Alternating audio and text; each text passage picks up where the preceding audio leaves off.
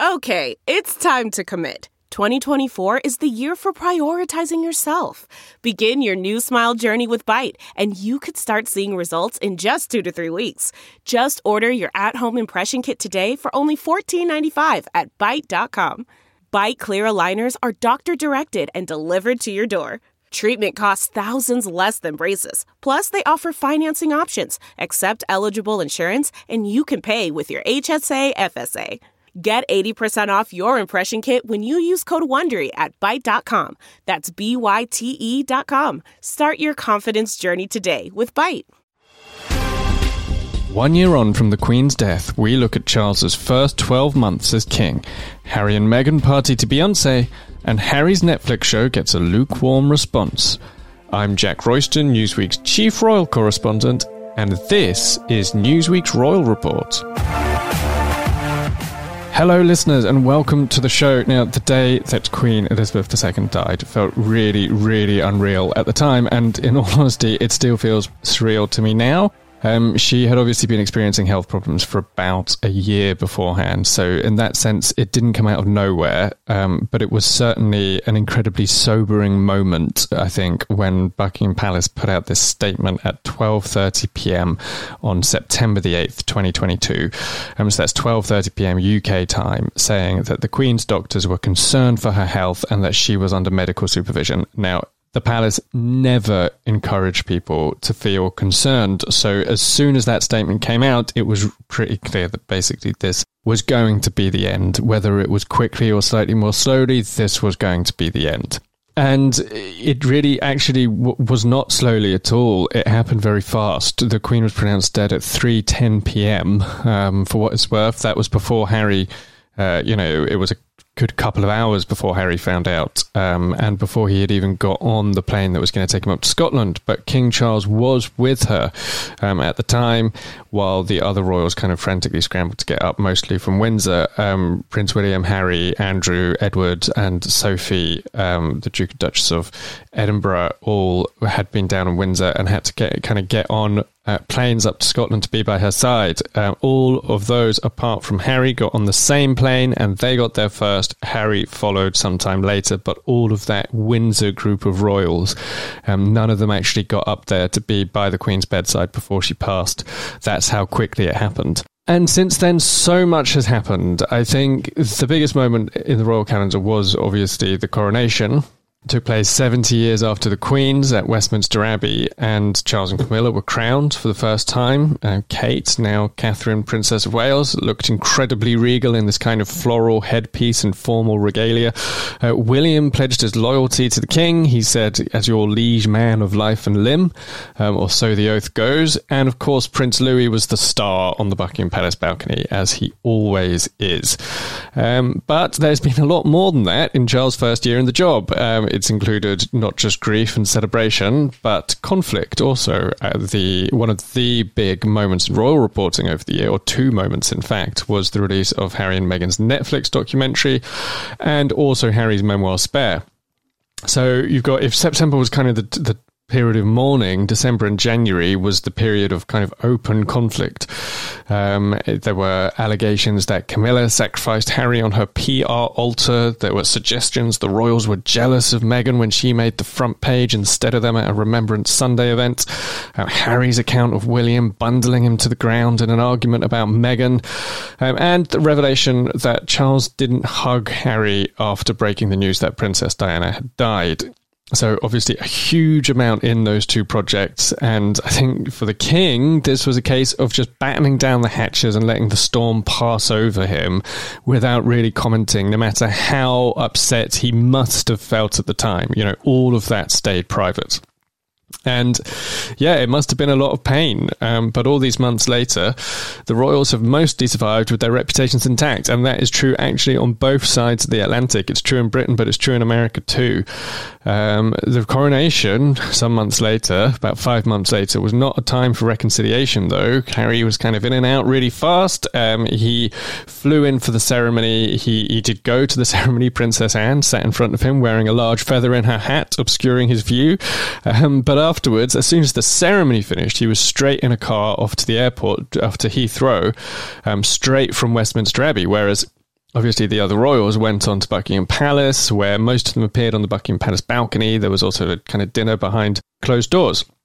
So, where do the royals stand one year on from the moment that Charles lost his mother? Well, Harry and William lost their granny too, um, and the world lost one of its most popular public figures. But needless to say, royal reconciliations, it really isn't any closer. Um, Harry's not on speaking terms with his brother. He's not expected to see his father when he comes to Britain this week on September the 7th. It's the day before the anniversary of the Queen's death.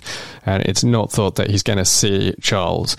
Um, Charles will be up in Scotland. He's going to mark his accession day in private. So that's in keeping with his mother's tradition. The Queen would always spend her accession day. The accession day is the day that the monarch automatically assumes the role of sovereign upon the death of their parent. So it doesn't have to wait for the coronation. It's automatic. The moment that one monarch dies, the next becomes the monarch it, in order to kind of continue the monarchy so that the monarchy never stops, basically. So the accession day you know, you could think of it as a day of celebration, but in actual fact, really, it's a day of kind of solemn mourning uh, for for the royals. And the Queen would always spend hers at Sandringham, which is where she lost her father, King George VI. She wasn't there, but that's where he died. So that's what she would do every uh, every February.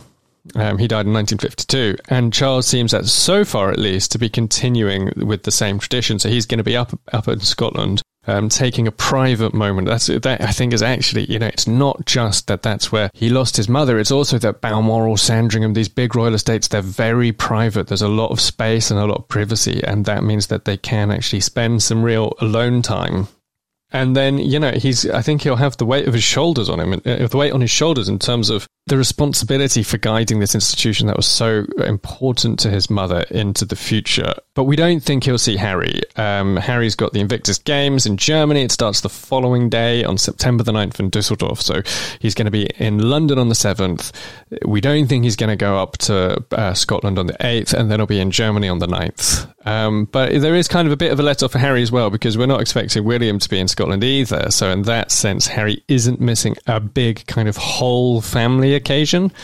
Um, but of course, you know, it's kind of a bit different for William because he doesn't have this incredibly uh, tense relationship with his father. He doesn't have this deep, long term conflict to resolve with his father. He does, of course, have that with Harry, but seemingly absolutely no desire to sit down face to face and try to sort that out. Um, so royal relations really they haven't improved much in a year, if at all. And you know what? If Harry's visit does go ahead and he doesn't see Charles or William, then yeah, honestly, maybe it's time to give up hope. I can't see a reconciliation in the foreseeable future if the two sides aren't even willing to try. You know, like in the past they were trying. There was kind of a feeling that well, Harry did meet his family after Prince Philip's funeral. There were some signs of a desire to put on a united front um, in the days leading up to the Queen's funeral. Uh, you know, Harry, Meghan, William, and Kate were all seen together at Windsor. You know, there was evidence that they were trying, but there really isn't that anymore. And if you stop trying, then of course that means you lose hope. So that's kind of where I am with it. I mean, yeah, if this is if this is where they are now, then it is time to give up hope of a reconciliation anytime soon. Um, but the royal rift isn't the only issue. There's also other questions for Charles, like how he handled his first year in the job. And you know, I saw a piece a while back saying he's not achieved very much in this first year, and you know, isn't that a nightmare for him, etc., etc. Honestly, I don't think that's going to matter to him. There is no real expectation of Britain that the reigning monarch comes into power and kind of achieves a huge amount in their first year. It's not at all like being president. You don't kind of sweep into power on a manifesto about change and then begin kind of aggressively reforming everything. You know, that's for politicians. Um, and don't get me wrong, the British public is certainly getting very frustrated with politicians at the moment. So there's plenty of kind of, you know, plenty of angst in Britain about that. But for royals, the era where you define your legacy comes really before you're crowned. So for Charles, he can look back on his whole era as Prince of Wales when he campaigned on the environment when it wasn't popular, when he set up his, one of his most successful charities, the Prince's Trust, which works to tackle youth unemployment, give young people from difficult backgrounds chances in, to make themselves an industry. And he'll look back on, the, on that as his legacy. And if things go slowly for the first few years at the palace, I don't think he'll have a huge problem with that. It's a very, very difficult institution to change, and large parts of it are honestly run by the courtiers. They're run by the kind of household staff. Um, that does, though, mean that this is also a key era for Prince William. He has his Earthshot Prize, which he will hope will be his legacy, his kind of equivalent of the Prince's Trust. Um, and he's going to take this year's ceremony to Singapore in November, so that's a big date coming up for him. And he will really want to make sure that this project counts for him. And when he becomes king, and however many years' time that proves to be, he's going to want to enter the job with a legacy already in the bag. And this is really, I think, a make or break project for him in that respect. Um, but it's not all simple for Charles, no matter what I've just said. It isn't simple for him because he actually does have a really serious problem that he's got to get to grips with. And that is he is unpopular with young people in Britain. Now, I've spoken about this on the show before. It's a trend that closely follows the Harry and Meghan story. Um, but Charles is not popular among 18 to 24 year olds. 52% of them dislike him compared to 28% who like him, and that gives him a net approval rating of minus 24. So this is all from YouGov data that's just been published. So all you know, all these months after the Queen passed away, and and that moment, that moment of succession, did cause a spike in positivity towards Charles, but it seems to have eh, you know ebbed and flowed away fairly rapidly. Now, Gen Z Brits are more likely to feel embarrassed by the monarchy than proud of it, and to view royalty as damaging to the kind of reputation that Britain has on the world stage. So that's a real problem for him. And what does he do about it? I mean, you're talking about a 74 year old, nearly 75 year old man born in a palace. And he's got to win back a demographic group who don't like privilege, um, either of the financial kind or of the kind of, you know, straight white male kind. And he has a male heir who in turn has a male heir and they've got a load of houses and they don't pay inheritance tax and they're literally entitled. So it's a very difficult problem to solve. And I'll tell you what, this is the problem that I would be spending most of my time on if I was in Charles's shoes. And it's a real headache inducing thing. Um, I see a couple of avenues for addressing it, one of which is try to make some progress on the historic legacy of slavery which could come in the form of an apology, is probably the simplest way. Now, he would probably get into trouble because it's not British foreign policy to apologize for slavery. So he, he's technically not supposed to. So he could get in trouble for doing it. I think he could find a circumstance in which he did it and got away with it, and it would cause a bit of a row, a bit of an argument. But the people who would be most angry about it are fiercely pro monarchy. So I think that ultimately they would just forget it in time. Um, so that's one option. Apologize. Or well, the other one is more difficult. It's pay reparations. So what would that look like? It would probably look something along the lines of trying to set up a program of year by year donations or financial contributions to some kind of a cause or fund that was designed to help people in uh, parts of the world that were previously parts of the British Empire. The difficulty is like how much money can you actually get together and how far does that go when such a huge portion of the world was affected by slavery? Like where do you where do you start? Do you focus on the Caribbean? That doesn't feel quite right. Uh, so you you know you've got to certainly focus on Africa, but then you can't ignore the Caribbean. So how does he actually do it? It's very difficult, and for that reason, while I would love to see progress there, I don't foresee Charles making progress there anytime soon. But I personally think it would be much easier for him to make an apology. And the more he gets in trouble for it, the better it will go down with Gen Z. So it's not hopeless for him, but it is serious, and this is why it's serious. Now, I've got to say, um, it's very important to say that Charles remains very popular when you take the whole British population, you know, in totality. He's not as popular as William and Kate, but he is popular. People like him. Uh, he doesn't have a problem across all age groups. The problem is confined to 18 to 24 year olds. But if those 18 to 24 year olds retain this opinion of him, retain this perspective of him and the monarchy into later life, and pass it on to the generations that follow, then monarchy could become a very controversial subject over the next 20, 30 years, and particularly when William comes to take the throne. So that's really what's got to happen. I think they've got to put their heads together and work out that this is a big problem for both of them, and they have to come up with a solution that works but you know, answers on a postcard about what that might be. Uh, actually, you know, genuinely, message me on Twitter. I'd love to know what people think about it. Message me on Twitter um, and tell me what you think. Jack underscore Royston. Right, I'm going to take a quick break, but before I do, don't forget to rate and review us on Spotify or Apple Podcasts or wherever you get your favorite shows. And when I'm back, Harry and Meghan have been out enjoying themselves in LA. The mm-hmm. Angie's list you know and trust is now Angie, and we're so much more than just a list. We still connect you with top local pros and show you ratings and reviews, but now we also let you compare upfront prices on hundreds of projects and book a service instantly. We can even handle the rest of your project from start to finish. So remember, Angie's list is now Angie, and we're here to get your job done right. Get started at Angie.com. That's A N G I, or download the app today.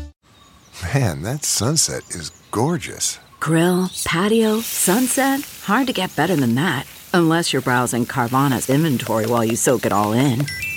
Oh, burger time. So sit back, get comfortable. Carvana's got thousands of cars under $20,000 just waiting for you. I could stay here forever. Carvana, where car buying meets comfort, meets convenience. Download the app or visit Carvana.com today.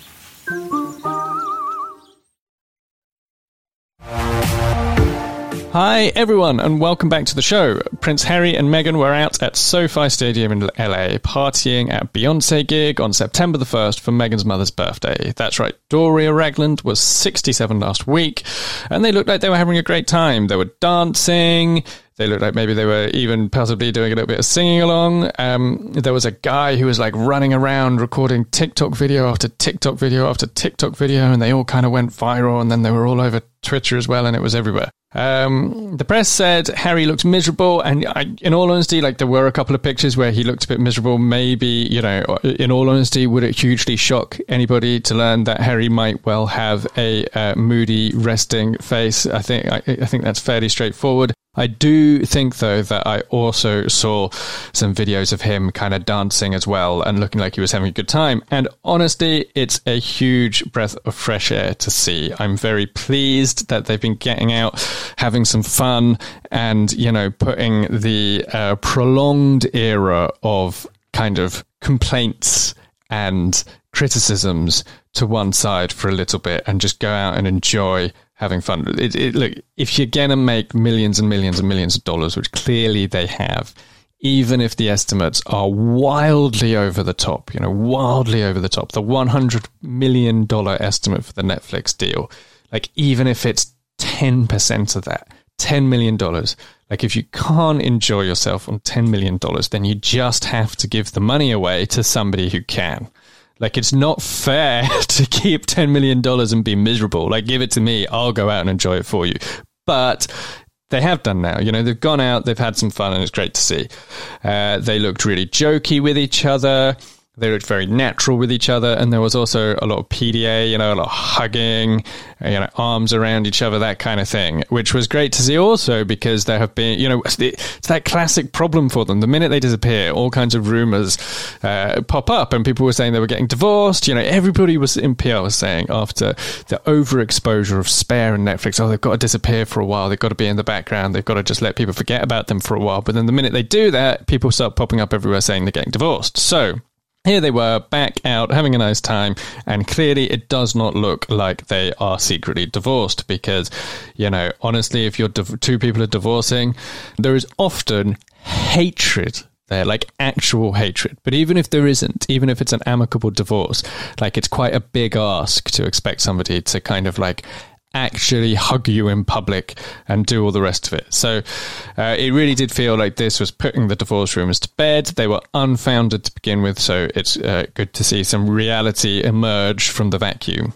And it wasn't the only event either. Harry went to see uh, LAFC play Inter Milan, Inter Miami, sorry, in the MLS, and uh, LA lost 3 1, so bad luck, LA.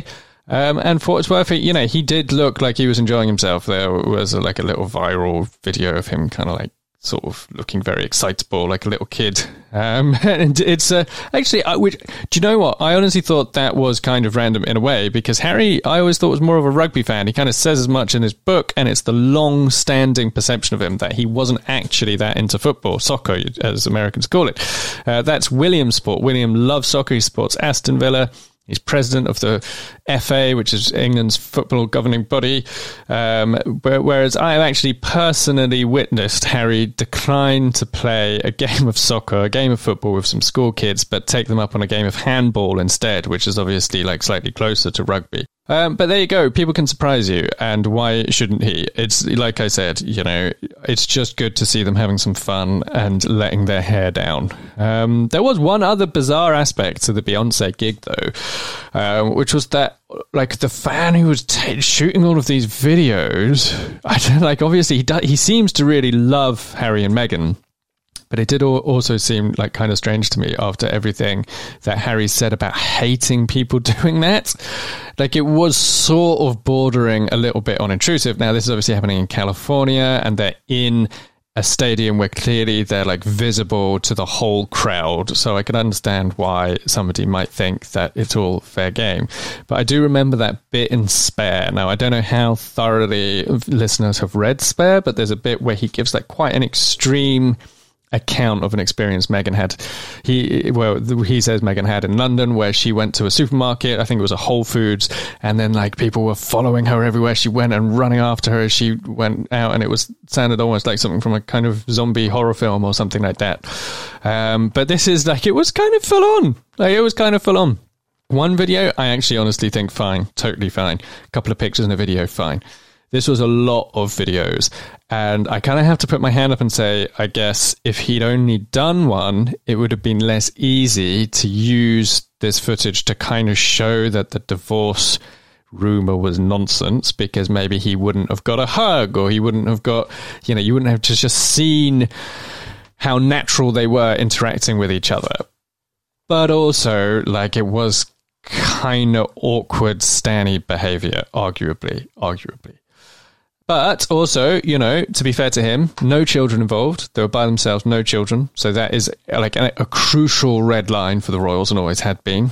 Uh, and he also wasn't asked, there's no sign that he was asked to stop. So the essence of harassment is the persistent repetition of an act after you've been told to stop. So he, you kind of here you have the presence of that kind of persistent repetition of the act the taking of repeated photographs and repeated videos, but you don't have the presence of Harry and Meghan telling him to stop, as far as we know. Um, but you know, Harry takes it seriously, but he also he has every opportunity and right to object publicly if he wants to, and he so far has not taken up that opportunity. Um, so let's let's just assume that they are fine with it. Um, and on that note, I'm going to take a quick break. But before I do, a reminder to follow me on Twitter. I'm at Jack underscore Royston. You will find all my latest stories for Newsweek. And when I'm back, Prince Harry's Heart of Invictus documentary dropped last week, and I will discuss exactly how it all played out.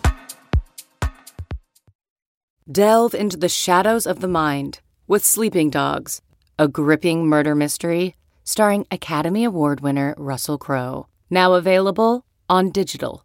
Crowe portrays an ex homicide detective unraveling a brutal murder he can't recall.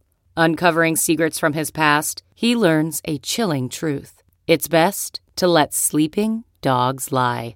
Visit sleepingdogsmovie.com slash Wondery to watch Sleeping Dogs, now on digital. That's sleepingdogsmovie.com slash Wondery. Hi, everyone, and welcome back to the show. Heart of Invictus was intended to be the very first Sussex Netflix project. So, uh, this was way back when it was announced in 2021. It was the first to be announced. It was supposed to be the first to be released, but it has ended up being the third, and it landed, I would say, with something of a kind of soft thud.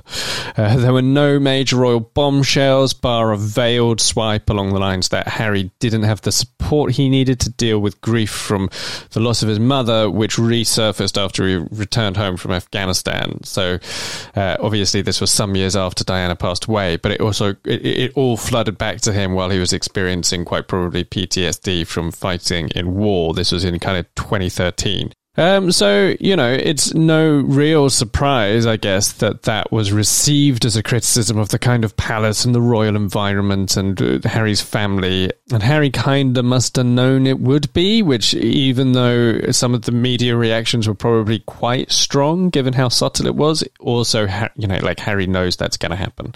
Harry knows the Daily Mail are going to run away with it. So, given that he knows that, he obviously did decide to put it in there anyway. Um, but honestly, like it was so much more mild than Spare, his memoir, and the first Netflix show was way back in December 2022. So I think the bigger issue, in a way, or the more interesting issue for me, was that Heart of Invictus didn't really take off in the same way as as those two projects. And uh, in fact, TikTok seemed far more interested in Harry and Meghan going to Beyonce than they did in the documentary. Like, if you think how much work Harry put into that documentary, and one trip to see a Beyonce concert like wiped the floor with it on TikTok. Like I'm not talking about marginally more interest. I'm talking about like wiped the floor with it. Um, so yeah, that's kind of awkward, and in a way, like I, I actually think that would be kind of deflating for Harry in a way that's probably really familiar to a lot of journalists. Like this is my this is one of my big things I come back to with Harry is that he spent his whole life hating the media and probably not really having that clear an idea of what it's like to be a journalist, and then he's quit the palace and now he's become the media. So Harry these days he is the media, and so now this is an example where Harry is having an experience that a lot of journalists have had, which is you can put your heart and soul into a story you really care about and think is incredible, um, but it, it just isn't necessarily guaranteed to to be anywhere near as big or as popular or as successful as something that is kind of giving the people what they want but also just not that interesting to you so this is just the this is just the reality of the media this is what it's like so this all sent my mind uh, back to a whole load of conversations. I can't even remember how many from the earliest days of my reporting on the royal family, when it would, it would be made very clear to me that the royals did not consider reporting on their private lives to be legitimate. So they understood some of this would happen anyway, but journalists were not to expect much help or guidance from the palace uh, because the real story in their eyes, you know, in the palace's eyes, was the charity work and the job of being a royal. Um, now, this was said on Harry's behalf as well as other royals. It wasn't just him.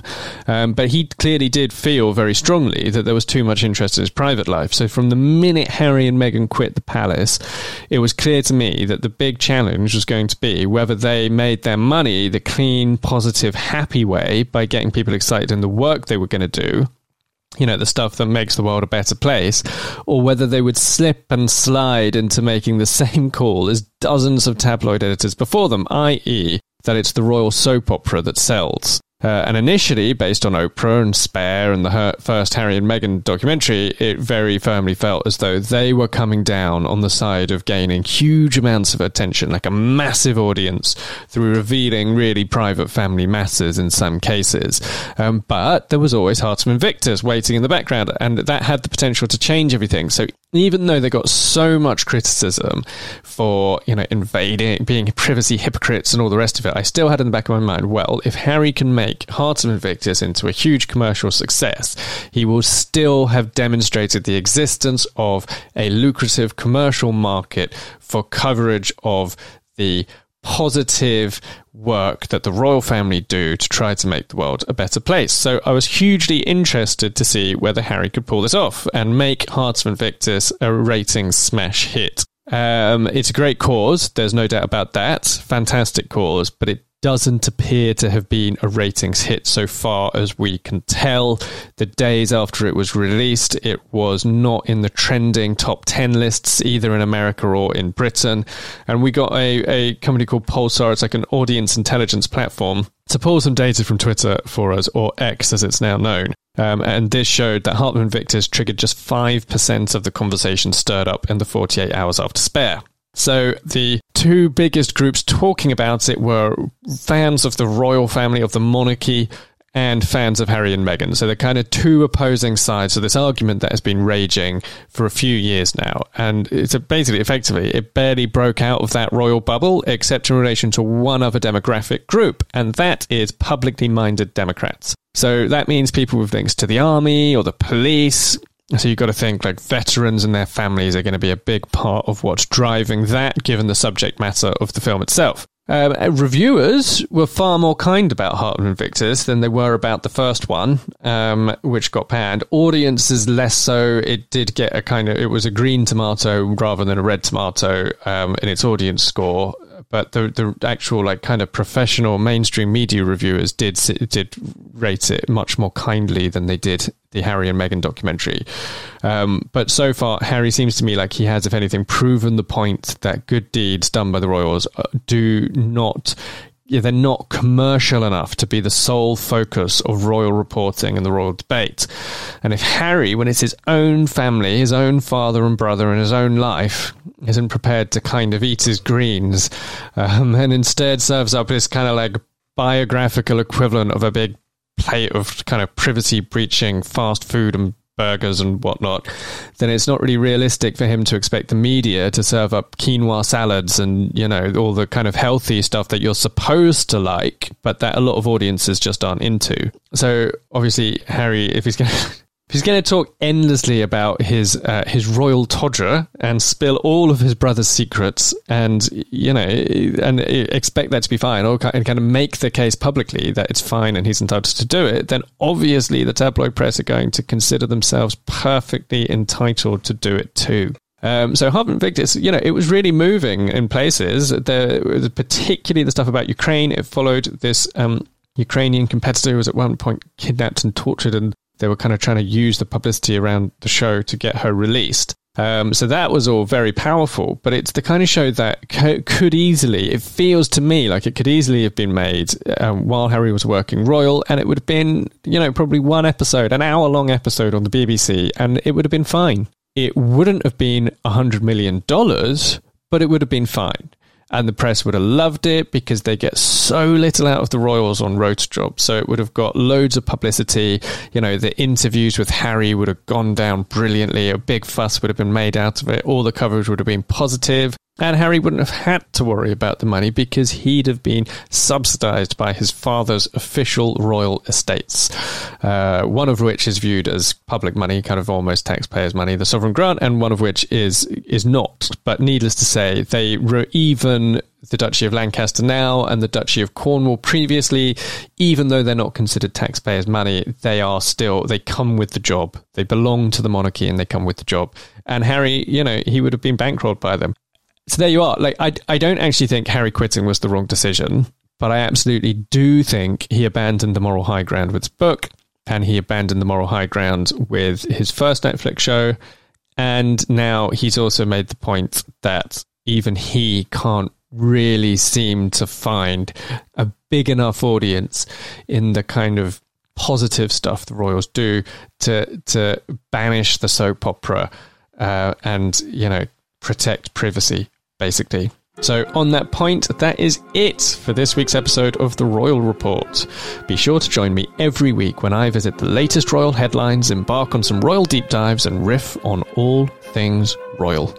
Until next time, I'm Jack Royston. Thanks for listening, everyone, and a curtsy to you all.